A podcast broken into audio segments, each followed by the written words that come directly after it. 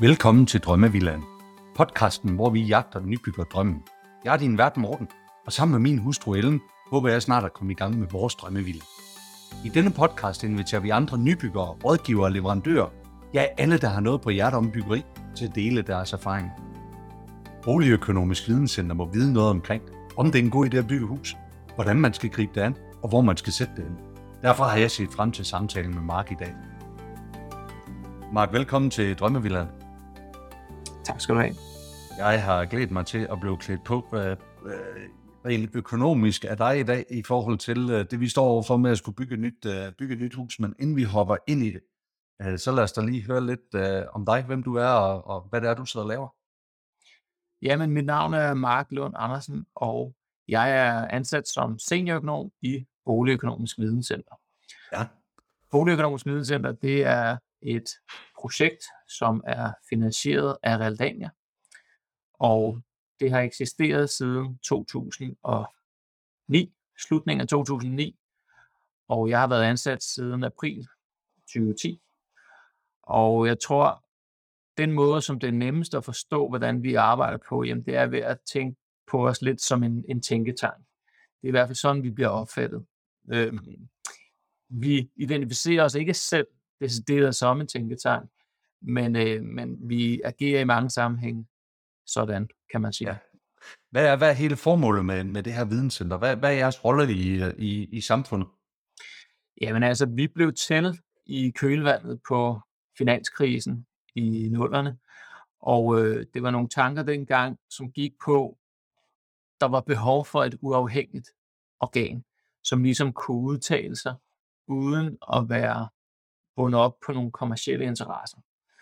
Og øh, det var ligesom baggrunden for, at vi blev til, man mente, at øh, det gav mening at oprette et sekretariat, som arbejdede med viden inden for boligmarkedet og boligøkonomi, og som ligesom forsøgte at opkvalificere den debat, som der er i samfundet. Og det gør vi så på mange forskellige måder, ved at tale med journalister, ved at lave data og statistik, og øh, entrere med forskellige samarbejdspartnere. Vi har fået genoprettet et fag på CBS, som hedder Boligøkonomi og Finansiering, som jeg underviser i. Og ja, det er bare et par af de eksempler, som, som på, hvordan det er, vi prøver ligesom at bidrage med noget til samfundet. Ja. Jeg er sikker på, at der er mange, når I sidder til familiefesterne, der spørger ind til gode råd om diverse ting omkring boligen, så, så der må du også have en masse at bidrage ind til der. Ja, det er rigtigt. Der, ja. der er en del venner og bekendte som, øh, og familie, som, som er nysgerrige på at, at få nogle, nogle tips til, at, hvordan man kan score kassen på det her boligmarked. Ja, lige præcis. Og det er jo også hele formålet med, at, øh, at du er inviteret ind i den her podcast. Så det forventer jeg, at det ved vi om 20 minutter. Så ved vi jo, om det, om det er en god investering. Og vi kan jo måske egentlig bare tage at starte der. Så helt simpelt. Mark, er det en god idé at købe hus? Altså, er, er det en god investering at eje og købe og bygge hus? Hvis vi lige for, øh, for en kort stund ser bort fra den situation, vi står i lige nu, hvor vi har et ret presset boligmarked, og bare prøver sådan at kigge på det lange sigt, jamen så generelt, så har det historisk set været en, en god investering at købe sin egen bolig. Ja. Det er klart, der har været meget store forskelle, alt afhængig af, hvor i landet du har købt. Og de forskelle, de er blevet mere og mere tydeligt, særligt de aller sidste årtier. Man kan sige, vi har data tilbage til 1938 i forhold til, hvordan det er gået med boligpriserne. Og frem til omkring midten af 90'erne, jamen, der udviklede boligpriserne faktisk ret ensartet rundt omkring i landet. Men i takt med, at vi i de senere årtier har presset os mere og mere sammen i de største byer og inden for kommunerne, tæt på nogle bykerner, jamen, så er der også sket det, at priserne i de områder er gået stærkere frem end ude i de områder, hvor vi har set en, en affolkning af, øh, af de enkelte kommuner. Så, så der har helt klart været en, en, en forskel i, hvor, hvor priserne er gået mest frem, ja. øh, og den er meget baseret på, på det fænomen, som vi kalder urbanisering. Så hvad, øh, så, så, så hvad er, hvad er ja, du har fortalt noget omkring, at I har, I har lavet en rapport omkring det her med, hvordan at, at, at priserne de, øh, de udvikler sig, og, og, det, og det er vel specielt grundpriser. Kan du ikke lige lave en indflyvning til, øh, til det, og, og fortælle, hvad det er, I har været ude og undersøge her?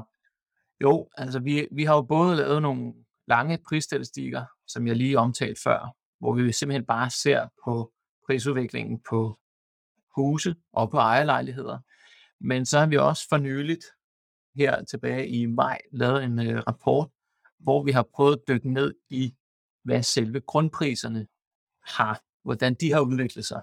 Fordi det har været lidt en, en black box i en del, en del år, fordi at den statistik, vi har for grundpris, grundprisstatistik, jamen den er kun opdateret frem til 2010, og er ikke blevet offentliggjort siden da, fordi data simpelthen har været for upålideligt. Så det vi gjorde, det var, at vi sagde, hvordan kan vi øh, åbne lidt op for den her black box, hvordan kan vi sikre, at vi får lidt bedre viden om, hvad der sker med de her grundpriser. Og der har vi brugt forskellige metoder. En af metoderne, som vi har brugt, jamen, det har været, at vi har sagt, vi er nødt til at se, hvad der sker med grundpriserne inde i byerne også. Fordi det er et af de problemati- en af de problematikker, der har været med de gamle grundprisstatistikker. Det er, at man naturligvis kun har kunnet måle, hvordan det går med grundpriserne de steder, hvor grunden de sælges. Og i takt med, at byerne ligesom er blevet bygget ud, jamen så er de helt nede i byggegrunden. De er også flyttet længere og længere væk fra bycentrene. Ja. Og det er klart, det har alt andet lige også været med til at tynge boligpriserne ned, fordi vi går fra at måle en gang kunne, kunne måle inden omkring byerne, til ikke længere kunne det, fordi der ikke handles led i byggegrunden. Ja. Så den måde, vi valgte at sige, at vi, vi må prøve at øh, vurdere, hvordan det går med grundpriserne derinde, det er ved at finde en metode til at observere de eksempler, hvor vi ser eksisterende huse blive købt alene med det henblik og rive ned igen. Fordi der er vi virkelig ude i en situation, hvor at vi må formode, at køberen har betalt den pris, som køberen vil betale alene for grunden. Så på den måde så har vi skabt et, et stort overblik over prisudviklingen i hele Danmark. Ja. Og hvad er, hvad er konklusionerne så i den her rapport, som I, I har lavet? Jamen konklusionerne er, at grundpriserne i virkeligheden er den stærkeste forklaring på, hvordan det går med de samlede boligpriser. Ja. Så det man kan sige, det er, at man kan tage et hus, og så kan du dele værdien af et hus op i en bygning og en grund. I virkeligheden isolere effekten af de to. Ja. Og det vi ser, det er, at cirka tre fjerdedel af den prisudvikling, vi har set historisk, den kan egentlig forklares med udviklingen i grundprisen. Okay. Så man kan sige, bygningsværdi, udviklingen i bygningerne, dækker i virkeligheden kun over omtrent 25 procent. Og det er klart, når man ved det, så bliver bestyrket det altså egentlig bare i det her gamle, øh, gammelkendte øh, udtryk, beliggenhed, beliggenhed, beliggenhed. Altså, det er, det er utrolig vigtigt at købe der, hvor der er efterspørgsel, og hvor der må formodes at være efterspørgsel langt ja. i fremtiden. Ja, og hvor er, hvor er det, det er selvfølgelig de største byer, øh, men, men kan du komme nærmere ind på det øh, og, og, og slå en grænse rundt omkring de største byer og fortælle, hvor det er, at vi skal, vi skal købe vores grund hen? Øh, det, det er klart, det er, som du siger, i særlig grad i Danmarks største byer, at vi har set den, den, den stærkeste prisudvikling, og det, det, det kan blive en meget lang session, hvis vi skal gå ind i alle de enkelte ja. Dele af landet, og ligesom, øh, fordi det er lidt forskelligt. Altså Aalborg, København, Aarhus, Odense, der er altså forskel på, på de her områder. Men noget af det, vi også kan se, det er, at inden for de forskellige kommuner, ikke bare de allerstørste kommuner, der har også været en, en urbanisering inde i kommunen. Altså man vil gerne tæt på bykernerne. Ja. Så så man kan sige generelt, så har det været, så har det været, og det ser stadigvæk ud til at være et, øh, et fænomen, at prisudviklingen udvikler sig stærkest i de største byer og omkring bykernerne. Mm. Det er klart, corona det gjorde noget ved, ved tingene, fordi at vi fik lige pludselig en opfattelse af, at så interessant var København ikke, når der ikke var noget at lave derinde. Ja, jeg skulle lige til at spørge om det, ja. Og Øh, det, det gjorde også, at vi så en, en større udflytning i den periode. Og det, der så er spørgsmålet nu, det er, om det er en trend, som vil fortsætte, eller om den vil aftage lidt i takt med, at corona fylder mindre og mindre end vores bevidsthed. Altså det virker sådan rent øh, intuitivt som det mest logiske. Men det kan sagtens have sat gang i nogle trends og tendenser, som, som kan vare ved, og øh, som, som kan sikre en større efterspørgsel lidt længere ude fra København i Ja. ja. en rum tid nu. Ja. Ja. Men det er svært at sætte tal på, hvor, hvor, hvor stærk den kraft vil være. Ja, ja. Jamen, jeg er da sikker på, at altså, jeg der kender der i hvert fald flere, der også har rykket teltpælen op, og så flyttet ud til Klitmøller, som et eksempel, og ud til Cold Hawaii, ikke? Og, og, øh, og det er jo blevet meget populært derude, så, men om det store træk, det, det tænker jeg ikke, at vi kan sige hverken data eller ved noget om det endnu. Det er jo noget, som fremtiden får komme til at byde på. Det er rigtigt. Det, det store træk, det, det har vi endnu til gode at blive, blive kloge på. Og man kan sige, en ting er jo de effekter, der skete under corona, som følge af corona. Øh, vi fik nogle lave renter, vi fik øh, øh, begrænset vores muligheder for den ene og den anden service og oplevelser osv. Øhm, men der er jo også mange andre faktorer, som spiller ind. Ja. Og lige præcis i dag, der kan man sige, der er lige pludselig en, en, en krig, der fylder meget. Der er inflation, som fylder meget. Der er rentestigninger, som fylder meget. Så, så, så det, det generelle problem med boligmarkedet, det er, at det i virkeligheden er noget, som influeres af mange forskellige faktorer. Det er meget svært at isolere, hvor meget betyder den enkelte ting Ja. for boligporteføljen. Ja, lige præcis, lige præcis. Er der andre ting, vi sådan kan lære ud af den her rapport, som, øh, som I har lavet? En ting, det er jo, så, det, det, det, er jo beliggenheden. Du nævnte lidt omkring det her med at at købe en ny, øh, købe en ny grund, og som ligger typisk lidt længere væk, kontra det at, at købe, et, øh, købe et hus og rykke det ned tættere på byen. Altså. Men det, Ja. det hænger selvfølgelig lidt sammen med beliggenhed og så videre, men, men hvad er sådan jeres observationer på det, på det punkt der? Jamen det vi kan se, det er, at vi kan ved hjælp af sådan nogle øh, udarbejdelse af sådan nogle kort, så kan vi se præcis hvor at henholdsvis nedrivning af eksisterende huse finder sted, og øh, nybyggeri, hvor det finder sted på helt øh, bare grunde, om man vil. Ja. Og det vi kan se, det er, at den her, øh, det her fænomen med at rive hus ned for at bygge nyt, det finder stort set kun sted helt inde tæt omkring øh, de store byer. Ja. Det finder ikke i særlig høj grad sted langt ude, hvor du alligevel godt kan finde en ledig byggegrund. Ja. Så, så, så det vi også kan se, det er, at fordi at de her eksempler, hvor vi kan se huse, som rives ned med henblik på nybyggeri, jamen fordi de finder sted tæt omkring de store byer, jamen så er de grunde også typisk dyrere. Ja. Og det er der ikke noget mærkeligt i. Men jeg kunne godt forestille mig, at der er mange, som har stået og kigget på et hus, og så tænkt, øh, skal jeg give øh, 3,5 millioner for, for et hus, der ser helt faldefærdigt ud. Men øh, når vi kigger ned i rapporten, som har data frem til og med 2019, jamen der, der, der kan vi se, at for eksempel Københavns omegn, der var gennemsnitsprisen for et hus, man købte til nedrivning, jamen det var 3,5 millioner. Ja. Så, så der kan man ligesom intuitivt regne ud, at jamen, hvis du har købt et hus til 4 millioner i det område, jamen, så har du i virkeligheden betalt 3,5 millioner for grunden, og kun en halv million for bygningen. Ja. Og prøver man at se det i det perspektiv, så er det ikke så besynderligt, at bygningen er meget faldefærdig, fordi den i virkeligheden kun har besiddet en værdi på omkring en halv million, Ja. og hvor grunden måske har kostet dig 3,5. Ja. Og det er klart, det, det, det, det, det vi har set, det er også, at det, det lader til, at markedet faktisk er ret effektivt. Forstå på den måde, at hvis, hvis man så ser et hus, som øh, har kostet 4,5 millioner, så kan nogen tænke, det var godt nok dyrt for et faldefærdigt hus i Københavns omegn. Men igen, hvis du i virkeligheden har betalt 3,5 millioner for grunden, og i gåsøjne kun en million for bygningen, Mm. så er det klart, så skal bygningen jo heller ikke være i lige så god stand som et helt nybygget hus, som typisk koster mellem 2 og 4 millioner, alt afhængig af, hvor, hvor meget luksus og hvor mange kvadratmeter man vil have. Ja, lige præcis. Lige præcis.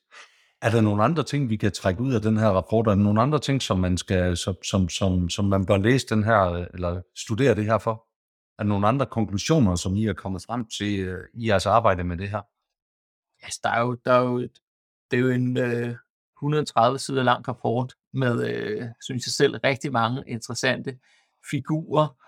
Og øh, det er klart, at nogen vil primært være, være mest interessante for, for økonomer og samfundsinteresserede, men der vil selvfølgelig også være nogen, som er interessante for, for en øh, nybygger. Ja. Øh, blandt andet at se, hvor stor forskel der kan være på prisen for en grund. Altså, ja. der er jo masser af steder i landet, hvor at selvom du køber tæt på et bycentrum, så koster grundene stadigvæk øh, under en million. Ja. Hvor at de, i Københavnsområdet, der koster de i dag 3,5, ikke? Ja, lige præcis.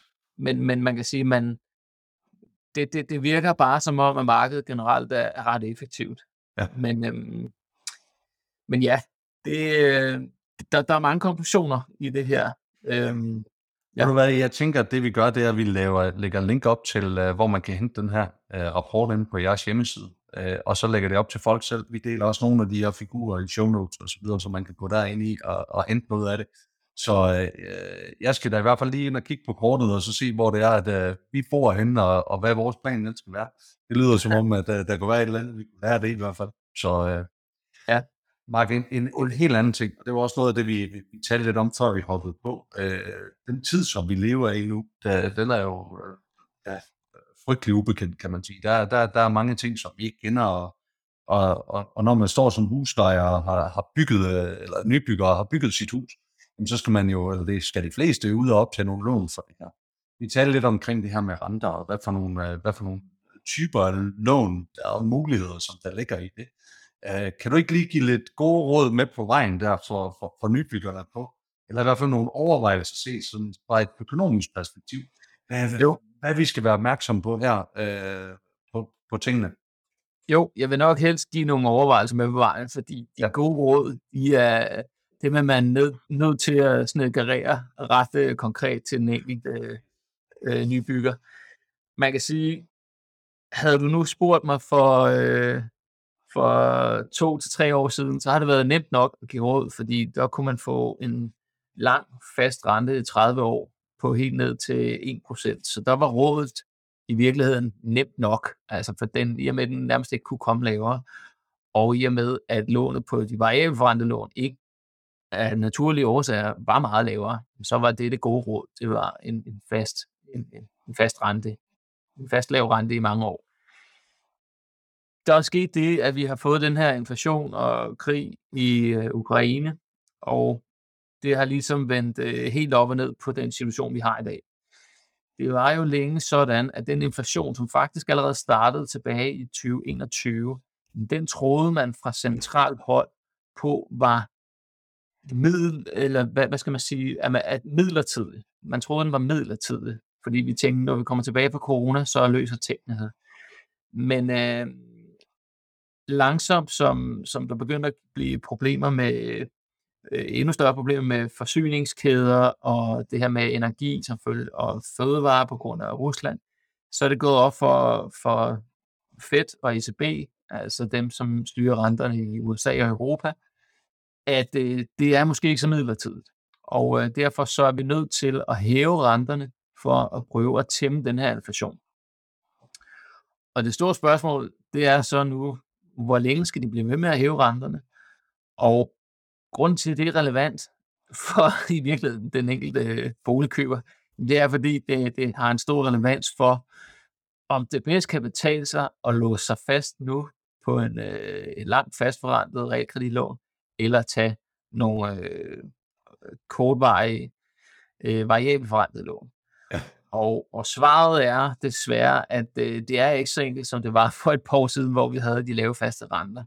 Fordi de lange faste renter er nu steget ret øh, markant og ligger op omkring 4%. Og de korte renter ligger sådan alt afhængig af, hvornår du har låst dig fast, og hvad for en du lige tager, så ligger de nede på 1-2% øhm, men synes på vej opad.